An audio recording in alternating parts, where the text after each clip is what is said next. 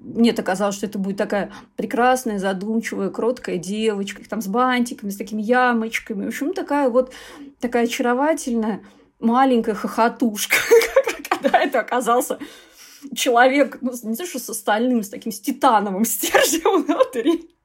Семь лет назад жизнь Александры Рыженковой и ее семьи круто изменилась. В ней появилась Вера. Вера не очень много чудила, ну, бывали какие-то странные истории, там, типа, вдруг там ты обнаруживаешь ее моющей ванну, там, твоей зубной щеткой, или там, ну, какая-то бессмысленная деятельность, э, которую она там вдруг может затеять, или там были какие-то периоды, когда она вдруг мыла обувь всю, и ты находишь там зимние единственные ботинки в ванной затопленные. Привет, это подкаст «Не перебивай, меня зовут Дарья Плагаева. Давно мы с вами не слышались. И у меня для вас небольшое объявление. Мы с командой решили найти человека, который поможет нам продавать рекламу в «Не перебивай». Если вы любите подкасты и, например, часто рассказываете окружающим о них, если вы цените «Не перебивай» и готовы объяснять рекламодателям, почему именно наш проект классный и уникальный, а еще, если вы действительно настойчивый человек и способны терпеливо рассылать холодные письма в сотни компаний, заполните, пожалуйста, анкету в описании этого выпуска. Возможно, мы с вами поработаем вместе.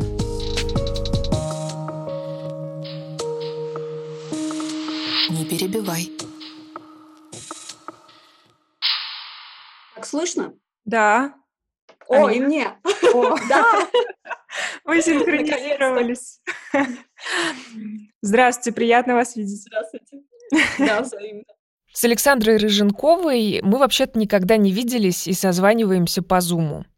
Несмотря на расстояние и размытую картинку в экране монитора, Александра сразу производит впечатление такого открытого и отзывчивого человека.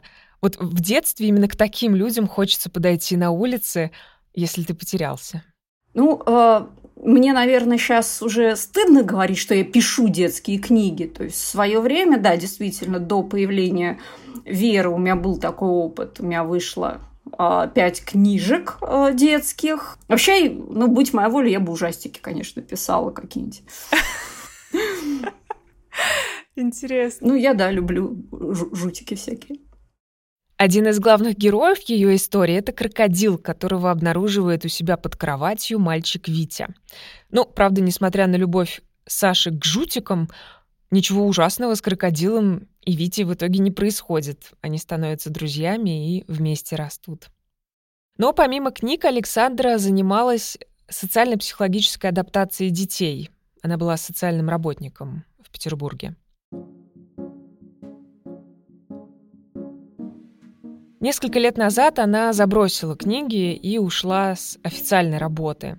И все для того, чтобы заботиться о Вере, семилетней девочке с синдромом Дауна, которую Александра решила забрать из детского дома. К этому моменту в ее семье уже были свои дети. Сын-подросток и дочка, ровесница Веры.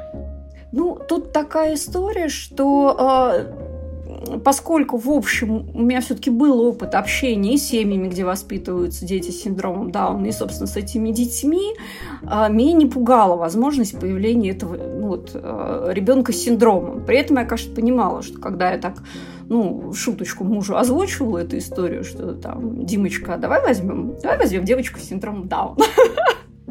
Он реагировал, в общем, ну, как на сумасшедшую женщину несколько, поэтому все это оставалось такой гипотетической историей вот именно до того момента, как я не увидела Верину фотографию, поняла, что вот все вот это именно тот ребенок, которого я вижу в своей семье. На фото Саша увидела очаровательную девочку с большим бантом и задорными ямочками на щеках. Ну, скажем так, я э, эта мысль как-то она так сопутствовала мне всегда, то есть э, я, честно говоря, наелась прелестями деторождения во всех его смыслах. При том, что у меня совершенно не экстремальный опыт там, беременности и родов, но вот как-то а, мне казалось, что, собственно, а почему бы и нет? То есть, ну, какая разница, кого воспитывать? И как-то, опять же, мой опыт общения с самыми разными детьми, потому что я работала в свое время социальным работником в организации одной, вот, чудесный. И я понимала, что, наверное, чувство к ребенку, оно возникает еще от того, сколько ты в это... Ну, вообще любое чувство, оно еще возникает от того, сколько ты вкладываешь в то дело, которым ты занимаешься. И в данном случае вкладывая свои силы, свои, э, свое усердие, свои какие-то профессиональные навыки, свои чувства, свое желание помочь ребенку, в общем, проникаешься к нему и в какой-то момент начинаешь еще любить уже вот эту часть себя, которую, которую видишь в нем. В первый раз она приехала в детский дом, где жила Вера, как волонтер, но не знакомиться, а просто присмотреться. В общем, у меня был какой-то такой отчасти страх, отчасти надежда. Это то, что я вот увижу и пойму, что это, ну, такой мрак, такой ужас. И, в общем, это такое чуждое мне существо и, в общем, безнадежное в плане развития что я э, просто ну, пойму, что мне это не надо, мы это не потянем, и меня эта идея как-то отпустит. Вот. Но и я не могу сказать, что у меня был какой-то шок, когда я ее увидела. То есть, конечно, она выглядела намного бледнее, чем э, на фотографии, потому что там она такая, ну, была такая помпушечка. А при этом, когда я ее увидела вживую, на ней было то же самое платье, что и на фотографии, и это был вот какой-то такой скрюченный, такой очень сердитый человечек, и который вообще не понимал, зачем его в этот зал привели, зачем его там заставляют какие-то хороводы водить, и какие-то незнакомые люди, вот там что-то ей там на, нес, на носу какие-то, ну, или там на лице какие-то цветочки рисуют, и она, в общем, там как-то убирала там наши руки и не хотела особо ни в чем участвовать. И, в общем, я поняла, что мне настолько жалко, вот это настолько тяжело на это смотреть, что это действительно вот какой-то такое существо, попавшее в отчаянную беду, и не помочь ей вот просто невозможно. А как вы в этот момент э, мужу как-то переубедили, поменяли его мнение? Ой, ну, это на самом деле был очень трудный период, который я сейчас вспоминаю, но без удовольствия. Тяжело, как шантажом, угрозами, лестью манипуляцию всем, и это, это действительно то, чем я, я могу смеяться на эту тему, но я абсолютно этим не горжусь, но при этом Э, я считаю, что, наверное, отчасти меня оправдывает то, что для нас на кону стояла ну, некая степень комфорта, а для вот Веры это все-таки был вопрос действительно, ну, возможно, жизни и смерти, причем такой физической абсолютно. Когда лесть, угрозы и манипуляции наконец подействовали, Александра начала собирать документы. Вере вот-вот должно было исполниться 7 лет, а это значит, что из детского дома для дошкольников вскоре ее должны были перевести в другое, еще более неприятное учреждение. Поэтому будущая Верина семья старалась уладить формальные вопросы как можно быстрее. Вера, она, несмотря на все вот эти тяготы жизни, она обладает, во-первых, э, редким таким чувством собственного достоинства, которое, в общем, ну, трудно предполагать человеке с определенными интеллектуальными нарушениями. Мне кажется, ее немножко так спасло вот от таких серьезных депривационных каких-то нарушений, это то, что она была уверена, что то, что с ней происходит, это вообще, во-первых, временно, во-вторых, это совершенно она этого недостойна. Ну, то есть то, что вокруг нее происходит, это ну, какие-то временные печальные обстоятельства. Через три месяца после первой встречи с Сашей Вера переехала в новый дом – Конечно, она испытывала стресс от внезапной смены обстановки.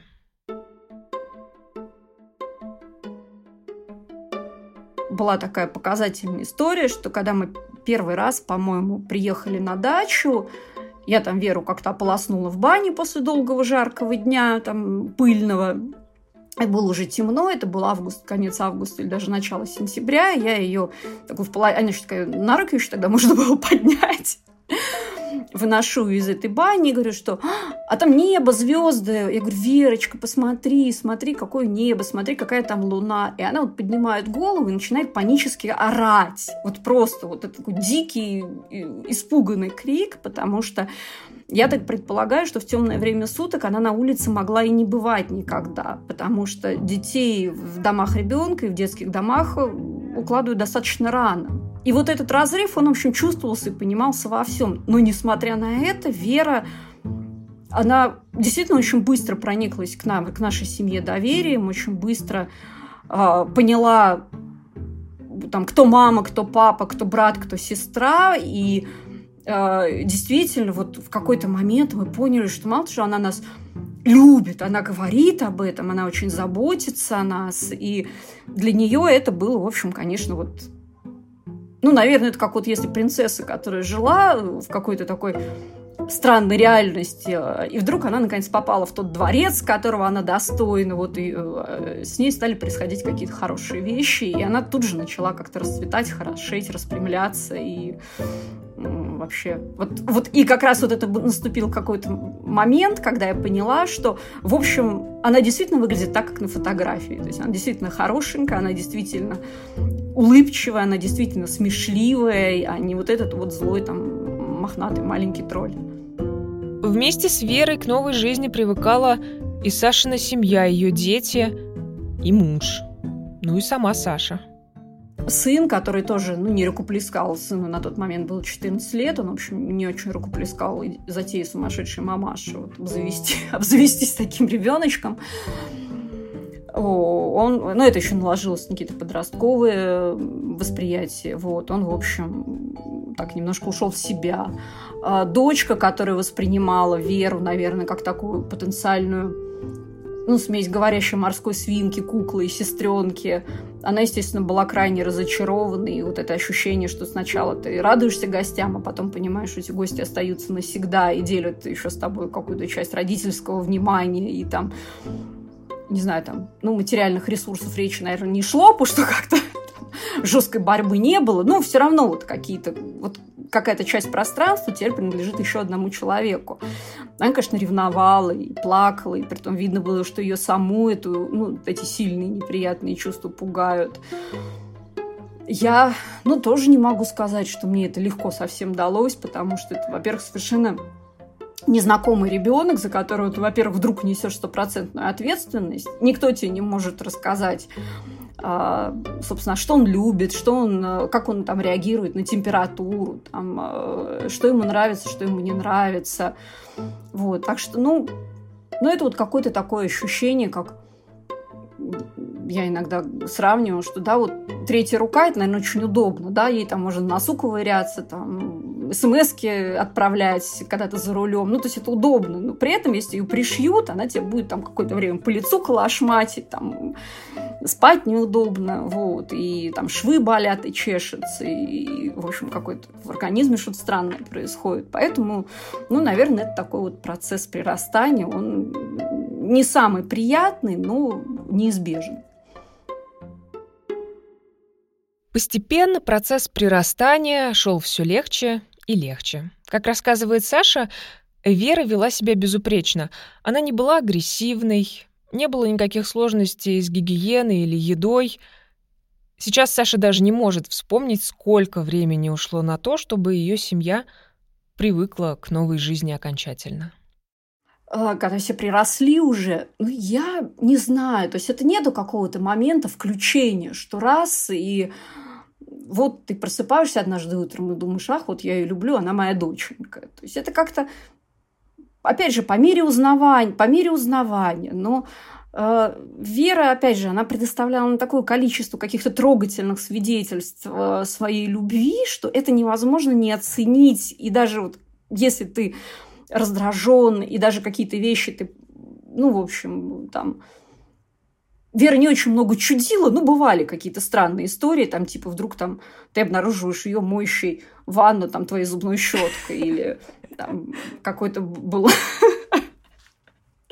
Причем, ну, вот это, опять же, что, почему это вдруг пришло и в голову, никто не знает. Это там не первый день дома точно был. Или там ну, какая-то бессмысленная деятельность, э, которую она там вдруг может затеять, или там были какие-то периоды, когда она вдруг мыла обувь всю, и ты находишь там зимние единственные ботинки в ванной затопленные.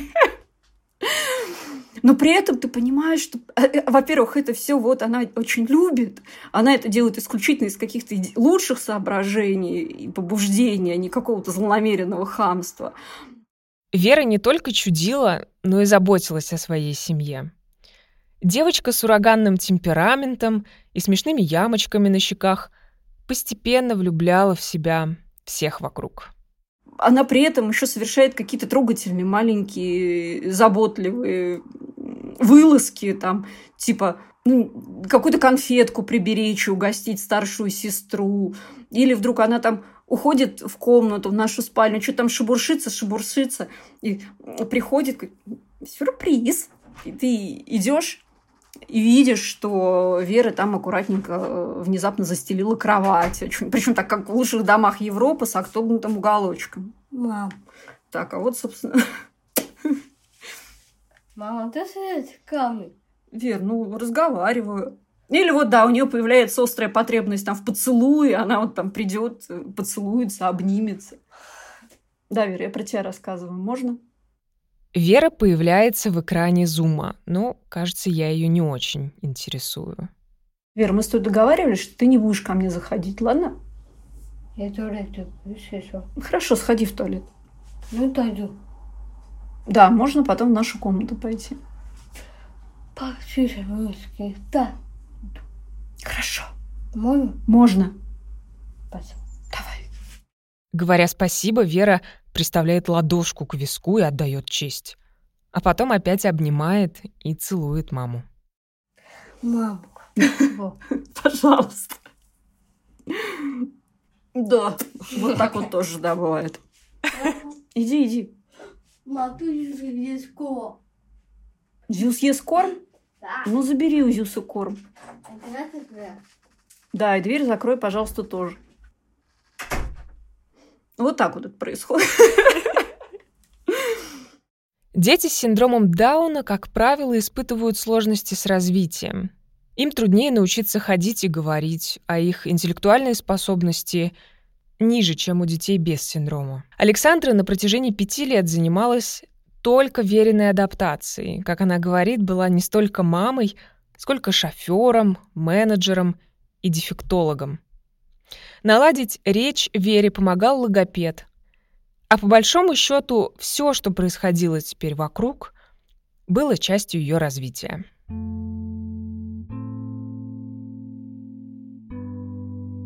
Это был какой-то вот один из первых дней э, дома, когда где-то, ну, ну не, может быть, там не дней, недель, когда а Вера, она на самом деле очень много говорит, то есть она производит, ну, выдает большое количество информации вербальной. Я думаю, что это, потому что еще как-то не сформирована, может, внутренняя речь, потому что все, что она думает, это, в общем, тут же оказывается на языке. И тогда и без и говорила она намного хуже, без навыка мне было ее намного труднее понять. Вот, и в какой-то момент я поняла, что я просто перегружена вот этим вот бесконечным там, звуковым фоном, и я так ну, перестала уже отвечать, как бы включаться в эту беседу, потому что мы так сидим, она там рядышком сидит, чаек пьет. Я так, угу, угу, да, Верочка, да, угу, да, да, да, да, молодец. Ну, при этом так, через равные промежутки времени просто это вставляю. И вдруг Верка, она в какой-то момент замолчала, смотрела на меня, так слезла с этого стула, подошла, такие маленькие ручки, их положила на щеки, повернула силой мое лицо к себе, вот, чтобы и я ее видела, и она меня видела. И с каким-то вот жутким усилием, они не понимаешь. Так началось. Вот. И для меня это был, конечно, ужасный какой-то удар, потому что, во-первых, я понимаю, что она раскусила меня, и, и что я ее не понимаю, и при этом от нее как бы отмахиваюсь просто. А она-то, в общем, поверила, что я ее слушаю. И это то, что, в общем, человек все семь лет, ну, с того момента, когда она как-то научилась говорить, она действительно говорила, она общалась, и при этом к этому относились как к какому-то бессмысленному звуковому фону всегда. И то есть это ужасно. То есть, что, представляете, вот мы с вами что-то говорим все время, а мы как призраки, то есть нас никто не слышит, от нас отмахиваются, нам отвечают не в попад, и мы понимаем, что мы не, не, не можем с этим ничего сделать.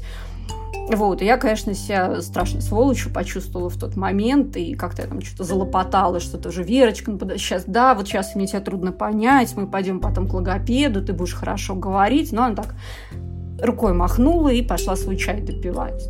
Я, в общем, понимаю, что, конечно, ею это уже давным-давно забыто и прощено, и вообще никакого для нее уже не составляет э, трудностей. И для меня, в общем, сейчас тоже я могу там на нее периодически прикрик, прикрикнуть, что она не старается говорить, и как-то, господи, там, Вера, там, я не понимаю, что ты хочешь мне сказать, и вот, ну, вот тот момент, конечно, был такой очень тяжелый. Вот. Я, когда эту историю рассказываю, я вся начинаю рыдать. Со временем Вера стала лучше говорить а семья понимать ее.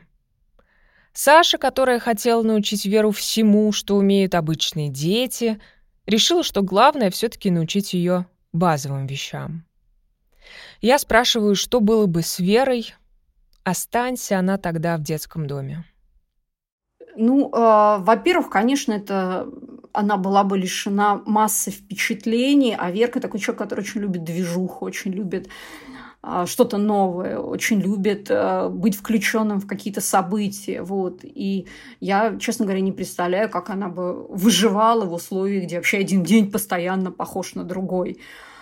Естественно, а, то развитие, то, что она умеет, и то, что она знает, она бы никогда не получила, живя в в учреждении. Сейчас я могу сказать, что очень многие вещи, которые кажутся обязательными для освоения мне уже таковыми не кажутся. То есть, например, там умение считать, это, конечно, прекрасно, но э, и обычно говорит, ну вот, а как же она будет ходить в магазин? Вера не очень хорошо считает, но при этом в магазин она прекрасно ходит с карточкой, списком.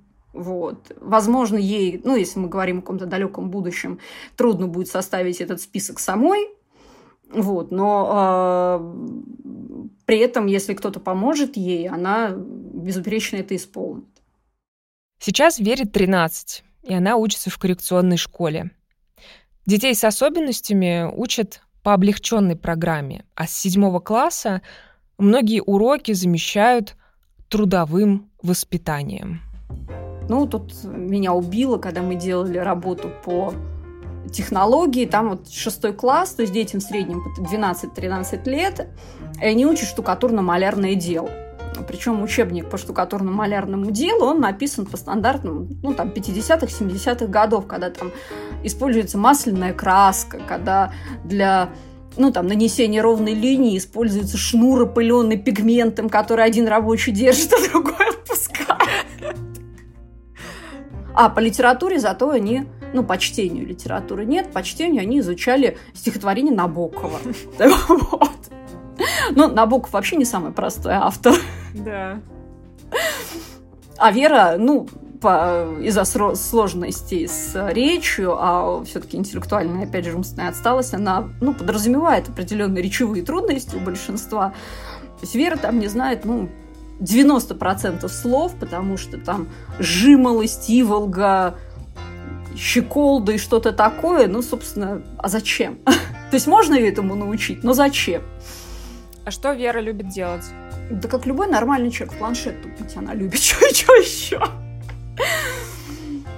Она любит э, встречаться с друзьями, она любит тренировки вот э, в Упсало-цирке, где она занимается, она любит гулять, она очень любит, когда ей предоставляют э, какое-то поле для самостоятельности. То есть, ну, пока не было всех этих карантинных историй, она самостоятельно ходила в магазины. Ну, пусть это был небольшой список покупок, но, тем не менее, он постоянно расширялся.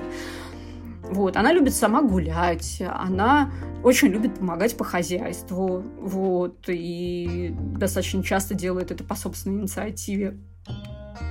Она любит вкусно поесть и очень неравнодушна к сладкому. Вот. Любит играть со зверьем. Ну, у нас у два кота и собака, она, в общем, там периодически устраивать с ними какие-то шумные игрища, особенно с собакой. Ну, мне кажется, такой нормальный человеческий круг интересов абсолютно. В общем, она, можно сказать, что она любит учиться, то есть она азартный человек, и если у нее что-то получается, она активно двигается дальше и активно пользуется уже этим знанием. А у Веры есть какие-то мысли, кем она хочет стать? Она хочет работать в кафе. Ну, я ее понимаю, и работа интересная, и к еде поближе.